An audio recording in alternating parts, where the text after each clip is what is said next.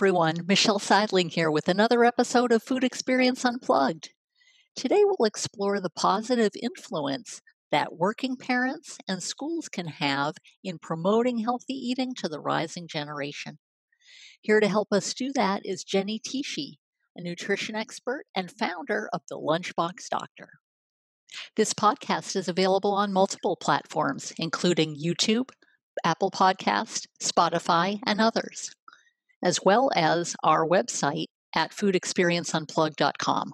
Please be sure to subscribe on your favorite podcast platform for new content as it becomes available. Please also check out our website at foodexperienceunplugged.com for some free resources as you begin your health journey. Jenny Tschiesche, welcome to Food Experience Unplugged. Thank you for having me.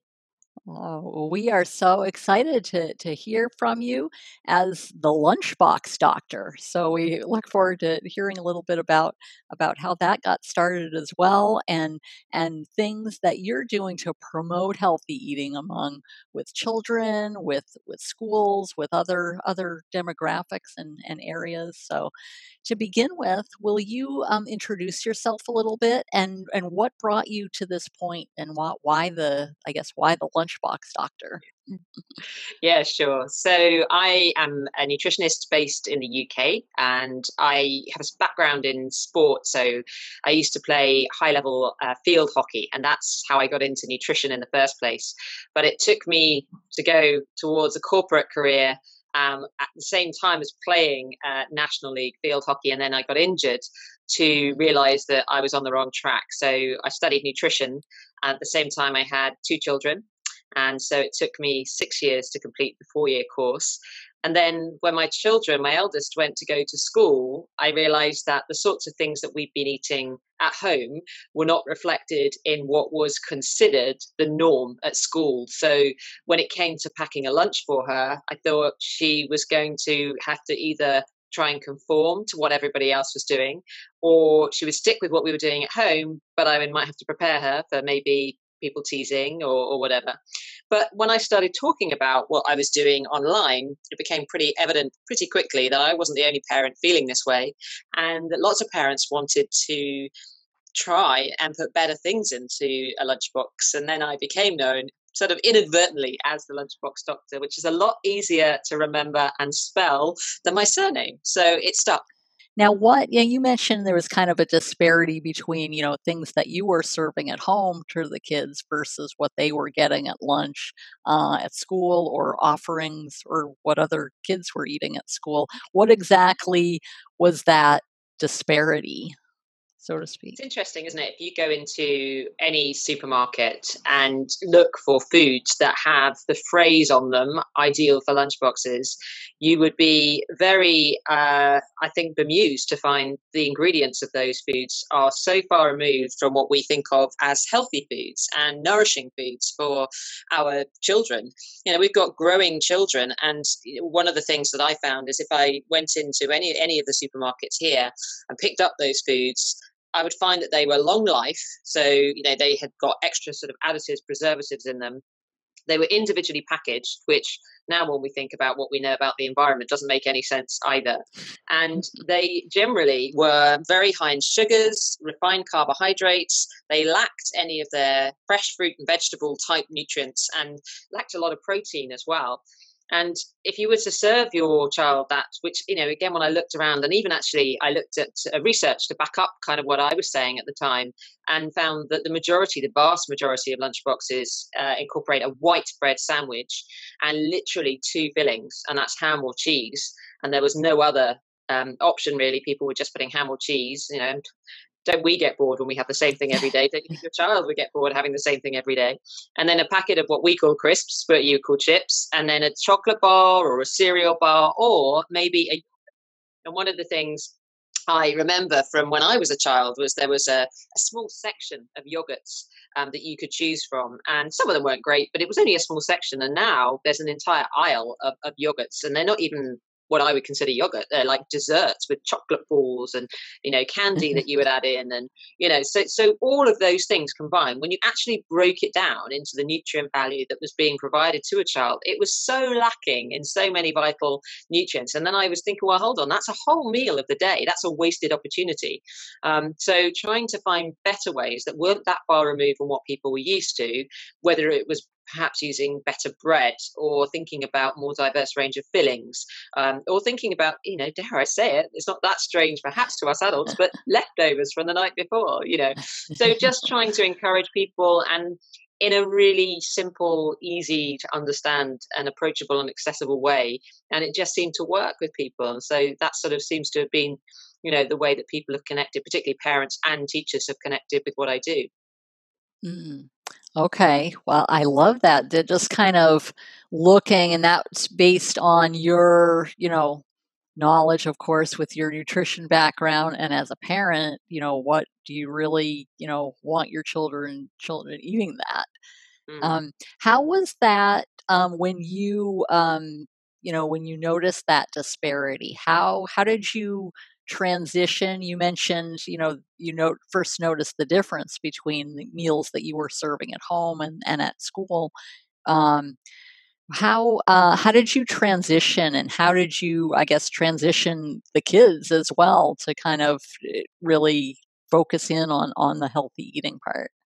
So a lot of the parents that I spoke to back in the early days were sort of thinking of me initially as, a, as another parent. I was fairly newly qualified, um, and I would have those discussions around, you know, ways and just anecdotal evidence, really, ways in which I had worked, you know, with my own children to encourage them. But what I found over the course of time is that you need consistency and you need routine around things. It's what most of us rely on and find it much easier to engage with. So I started putting in, in place a framework. Now, the good thing about the framework, which is I call Lunchbox Bingo, is it's a planning tool and mm-hmm. both children and adults can engage with it. But what it allows children to do is feel like they're in control. And mm. I know this has been mentioned before, I'm sure, in many uh, contexts, but if you give children the option of two options, they've still got a choice. It might be two options that you are entirely happy with, and you have those options available, or at least you could put them together pretty quickly and easily. But you give mm. children two options, they've got a choice. You give them one option, they don't want it, you're stuck. So mm. it's about giving children an element of control, and that helps them become part of the decision making process and allows them to feel like they're part of the decision making process. But it's also a framework that you can all almost like a sort of a, a, very loose contract, if you like, that you can all sort of focus on and, and use together. Um, so this lunchbox bingo framework, I mean, I've used it with you know executives of, of, of high profile companies, and I've used it with the guys that are out on the road fixing electricity wires and, and i've used it with children in nursery children in uh, you know what we call primary or senior school here older children. And and it just works. Um, so yeah still use it to this day wow, I love that. Just in how it's versatile. You know, it's at the the for your children. You know, you're giving them a choice, but then you know, you're the adults probably you know they find it fun and hopefully educational as well. Yeah. That's wonderful. So they um, essentially, with your own children, you you packed them a lunch to take to school, and they're they were you know able to choose, you know, what their what was in their bo- lunchbox. Yeah, so back in the early days, it was about me making the lunches, but I'm very keen that that decision making becomes actual action at some point. And I'd say probably, so my 15 year old around the age of about 10 started taking the responsibility on mm. herself to make her own lunches, and that's worked really well. And she'll still make her own lunches and sometimes lunches for her friends. Um, but my my younger child, my son, he wouldn't necessarily, even now, even though he's nearly 13, still make them every day himself. He might, you know, uh, contribute a little, but not not to the same degree. So, you know, that's based on the personality of the child, of the person that we're talking about. But certainly, I think it's to be encouraged to, you know, to get children in the kitchen as young as possible. Um, yeah, he's he actually really does enjoy cooking and cooks really, really well certain things. So he's he's probably got more joy from cooking than she has. But certainly, I think get children into the kitchen as young as possible, get them familiarized, you know, with the obviously with adult supervision with with knife skills, um, and and get them to understand some simple things like the basis for a soup or the basis for a curry. All of which, by the way, should be things that you would think about putting in a lunchbox. We're not constrained to cold food. We're uh, allowed to also to take in hot food, which is really important to remember too. Oh, yes, good point. So, yes, the range of foods is, is uh, pretty much limitless, I would say. Well, within reason. yeah, I think you have to be um, aware of the potential to, to make a room quite smelly. The children in school in normal times are sat quite closely to one another, and something like egg or tuna can upset not only children, but I, I hear that in offices where people eat al desco and they find themselves sat next to a colleague with something that uh, is a bit smelly and they don't really enjoy the experience. So. true, true. Oh. Now, now, just kind of backing up a little bit, what are you know with um, working parents? There's you've got all different schedules. They're trying to. They themselves are trying to eat healthier perhaps much less trying to trying to put healthy food into the kids but what are some what are some common mistakes that you've seen with with your own clients or, or just observation as to um, you know they're trying to to help their, their children to eat healthy? Are there some common things that that that maybe uh, are, are not so helpful Absolutely. I think um, a few things to, to bear in mind here. I think people, parents, underestimate the influence that they have as role models on their children. So, the first thing I always say to people is regardless of your own relationship with food, and particularly your own relationship with weight, don't discuss those things in your children's hearing because that can really have an effect on them. And I've seen that with clients and clients' children and they will admit it you know it does it is something that follows through but I think a really important thing to consider is that we feed our children the same food as ourselves. I'm a big fan of not designating food as children's food. I don't like the idea that we go to restaurants and there's a separate menu for children, and that the children's menu is, you know, essentially junk food on the whole. And I understand the need for smaller portions, but certain adults need smaller portions too. So let's just do half portions from the main menu. But when you're at home, I highly recommend people eat together. Now, I know that's not always possible. We've got different schedules. We might have one parent coming back very late. We might have two parents coming back very late. But if a responsible adult can sit down and eat with the children and seemingly eat the same food or some of the same food at a time that is appropriate for the youngest child as the sort of least common denominator, then go with that. So that's what I would highly recommend. So making sure that we all eat the same in a sort of an integrated way.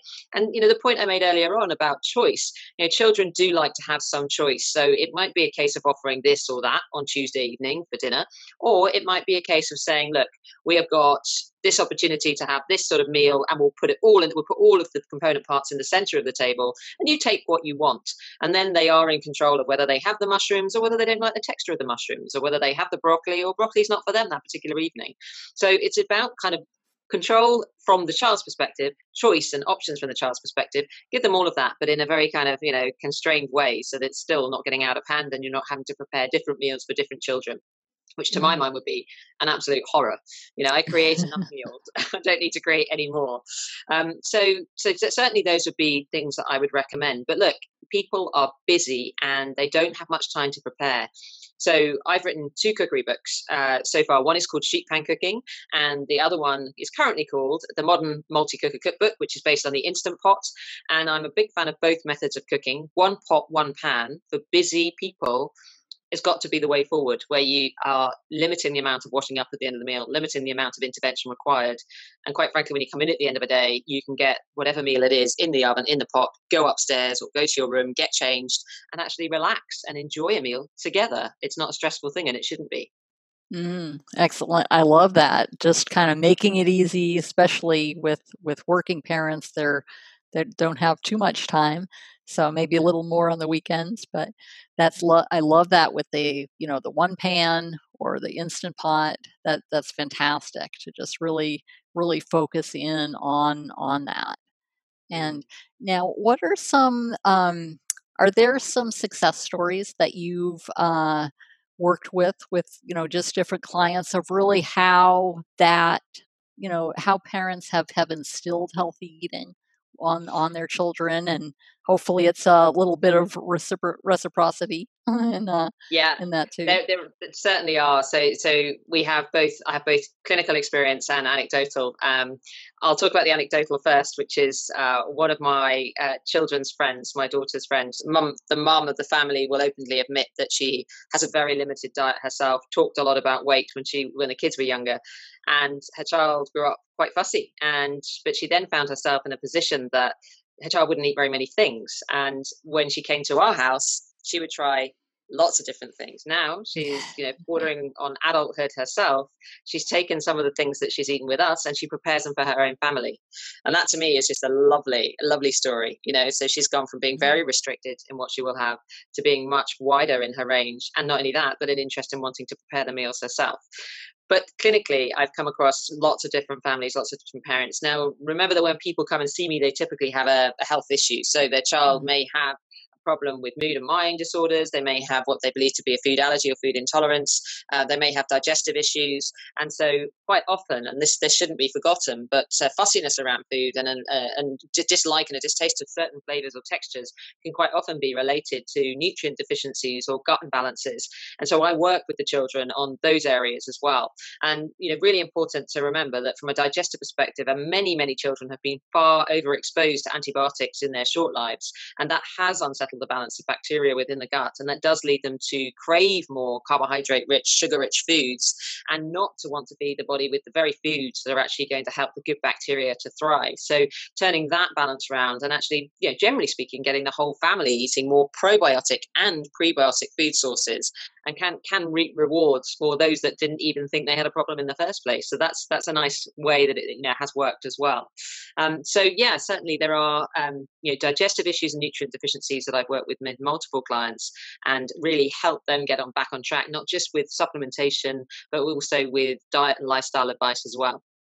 Mm, okay, I love that. So basically, just kind of addressing the, the health issue to begin with, addressing that that whatever is causing that, and then turning around and exploring the exploring other other healthy eating options per se than than perhaps what they were used to as a uh, when they weren't feeling too good. So yeah, absolutely. There will be certain things that prevent a child. I mean, I've come across children who are, for example, low in iron and low in zinc, and both of those affect your ability to taste um, and your desire to, to, to eat a wide range of foods. And zinc is very much linked to our sense of taste and smell. In fact, it's one of the things that seems to be coming out in relation to those that have suffered from COVID 19 and have taste and smell loss over a longer mm-hmm. period of time.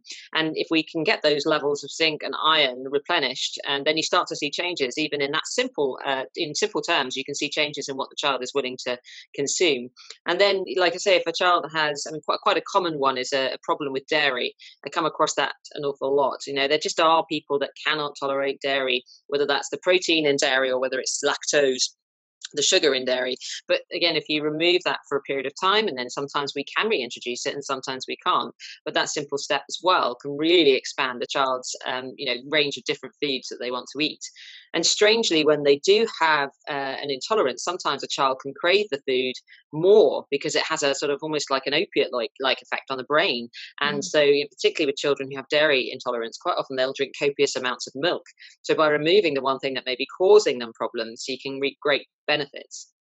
Oh, absolutely. Now, are you finding a lot of uh, food intolerant intolerances or or gut issues um, in in really young children, or is there a certain uh, demographic per se within the within the childhood range that you're seeing? I would say it's fairly uh, you know across most most age ranges that there are issues. It does take a while in some for it to be noticed. Um, in younger children that have come from parents who are atopic, so have atopic diseases like eczema, asthma, etc., they do seem to show signs of problems with certain foods, certain ingredients at a younger age, so that will be fairly visible. It could be a food allergy, um, it could be uh, eczema, it could be um, asthma, but when they get older, if they've been overexposed due to persistent ear infections or persistent tonsillitis to antibiotics, sometimes the problems then don't seem to arise until they've had dare I say the opportunity to you know pick up something unwanted for an un- unwanted bacterial overgrowth. Um, it may be even parasites, you know, um, which are way more common than people think, and that can really affect a child's appetite. It can affect their weight. It can affect their certainly can affect their mood and mind symptoms as well. Mm, absolutely. So it's important, I would imagine. Hopefully, the the parents are recognizing that. Are they recognizing that um, as a nutritional issue, or do they tend to go to their uh, their practitioner, uh, their general practitioner, to begin with, and then are kind of referred, I guess, to you or or, or you know one of your colleagues? Yeah, I would say certainly the latter. Unfortunately, I think most people, if they feel that even if it is, um, you know, a general blood test that reveals low levels of a particular nutrient, they generally feel that it's got to be based on a sort of a medical uh, problem, and they don't necessarily look at bacterial imbalance in the gut, and they don't necessarily look at, at problems with foods. And and dare I say it, that's because the worlds of you know medicine and, and nutrition are different, and they're taught differently. Um, you'll speak to most you know general practitioners, and they will say, you know, that's a sort of a in the UK, that's a, a doctor that would be the first line, that would be the person you go to with any ailment, wouldn't understand because they didn't have that in their training. So you do need people who are trained in, in this area to be able to work with those individuals to get them back on track. And it's a much more you do need a more of a hand holding process. So I work with a variety of different people. I have a, a colleague who specializes uh, pretty much solely in working with children who are on the autistic spectrum. And she does some amazing things to get them back on track. And, you know, autistic spectrum children can be very, very particular about textures, about flavors, and she can do wonders with them. Mm, interesting. That's that's really good that they're, you know, addressing things from a nutritional aspect. Are there other examples where uh, people are kind of um, becoming more informed about nutritional factors, so that that they kind of turn to that that first? I would say that most in most cases people try, that people are interested in keeping healthy but when something goes wrong, they don't automatically think of nutrition as the area that it needs addressing, if that makes sense. So, mm. um, quite often, for example, someone with chronic fatigue syndrome will go to the doctor in the first instance, but they will reach a point where they either rely on medication for the rest of their lives or they decide that actually diet does have some contribution. I'm not saying all. I think uh, when I work, uh, I do a lot of corporate well-being as part of my job, and when I work um, in corporate well-being, I tend to work very much alongside experts in other areas. So quite often we'll have a conversation about different people, different cases. Um, so sleep is obviously a really important element. Exercise is a really important element. Mindfulness and mental health very important. So all of those things need to be taken into consideration. But quite often, I would say, despite the fact people believe in the idea of eating well for weight, to prevent obesity, to prevent diabetes, cancer, heart problems, stroke, they don't necessarily think about the here and the now when something goes wrong. I do think that's changed slightly with COVID 19. I see a number of people who have been able to pinpoint nutrient deficiencies in relation to symptoms. And mm-hmm. certainly the evidence that's coming out right now, I mean, obviously it's uh, quite young, this, this evidence and research, mm-hmm. but it is coming out showing, showing you know, things like potassium deficiency, zinc deficiency, etc., can contribute to a worse variety of symptoms amongst certain individuals. And certainly, if you're, you know, diabetic or obese, you're much more prone to the worst symptoms of COVID-19. So there's certainly, I think, a greater realization that there's a far shorter term mm-hmm. benefit to eating well, and it can actually turn things around for you when you get your nutrient deficiency gaps met, bridged, if you like. Sure, absolutely. And now, what can, um, with working parents, how can they be more proactive? I guess in in kind of in seeing you know nutritional the nutritional aspect of health rather I think the most, medical. I think the most important thing, you know, as a working parent myself, is don't give yourself a hard time. We have so many things that we're meant to do, and so many things that if we don't do perfectly, we feel guilty about. There is no perfect when it comes to you know feeding your children great food, but I think food is something certainly to be enjoyed. And one of the, the one of the areas that I'm very passionate about, uh, what are called the blue zones. Um, those are the areas where uh, there's a significant number of people um, in areas around the world that live to over 100 years of age. And the scientist Dan Buettner has looked at why they live to over 100 years of age. And in that uh, research, he realizes or has realized that people having a sort of a meal together, eating local, eating seasonal, you know, being in tune with the food that they eat is actually really important, probably far more important than worrying about calories and carbs and protein and this and that, and the other. And, you know, as a nutritionist, I, I still, I've come at this from an angle of wanting to have this wonderful, I'm, I'm a foodie. I love great food, you know, so my happy times are eating together as a family. So very much the the advice I'm going to give is, is, is about trying to enjoy things. So parents that are busy, that are working, you know, the simplest thing if you can all eat together, eat the same meal each time. If you yeah maybe have a few compromises here and there, but just enjoy you know food in a social setting that's where you are going to have the best family time, the best conversations, the most revealing revelations. Um, you know, particularly from you know, younger members of the family who feel they can say mm. things through a mouthful of food that they might not say otherwise. Um, but don't, don't make it harder than it needs to be. That would be my advice. Sure, absolutely. That's fantastic. Yes, it's just kind of kind of small steps, I suppose, to just yeah. kind of kind of work your way into it. Now, have you what are um have you seen uh, families, you know, where you know maybe they're not they're not so keen on on cooking and mealtime and you know how they've how they've turned around to kind of recognizing that and then you know of course instilling that on on their children I certainly have. And uh, of course, the situation that was forced upon all of us, which was uh, lockdown, where we couldn't go anywhere and we actually had to start cooking at, at home, I think forced a lot of people's hands and people did have to cook a little bit more. And certainly i think some people have sort of found a, a, love of cooking again where they didn't previously because they didn't think they had time. But equally i have definitely come across families. I work i'm very lucky to work with a lot of our olympic athletes um, mm-hmm through uh, a variety of different programs that I work with. And one of the things that they all have in common, because of their training schedules and where they're training, is a lack of time, but a greater need for good quality food the most. And so, with those families trying to find ways, you know, the quick and the easy, including if they have to stop at, you know, if they're on a, uh, we've got motorways here or autoroutes, you know, if you're if you're on a, a major road and you need to stop and grab something, what is a better option? To grab. What could you be taking with you? So, you know, whether it's a, a thermos flask with some soup or you know with some uh, protein like falafel or a chicken or whatever it is how can i help that family to take with them what they need and so that it is portable and they can eat it on the go and certainly a little bit of knowledge goes a long way as far as those people are concerned particularly people like triathlon uh, triathletes and rowers who are expending so much energy and they just need food when they need food. So mm. ensuring that that food is available to them and in a portable format is absolutely key. So yeah, certainly, and uh, I managed to help families move to to that way. But the other consideration, of course, is budget. You know, particularly again if we're thinking of people that may have been may have lost their jobs, may have lost some income into their household. Uh, if we're thinking about young people who are about to leave home further education for the first time? You know what what can they afford? What's what's available to them that they can afford?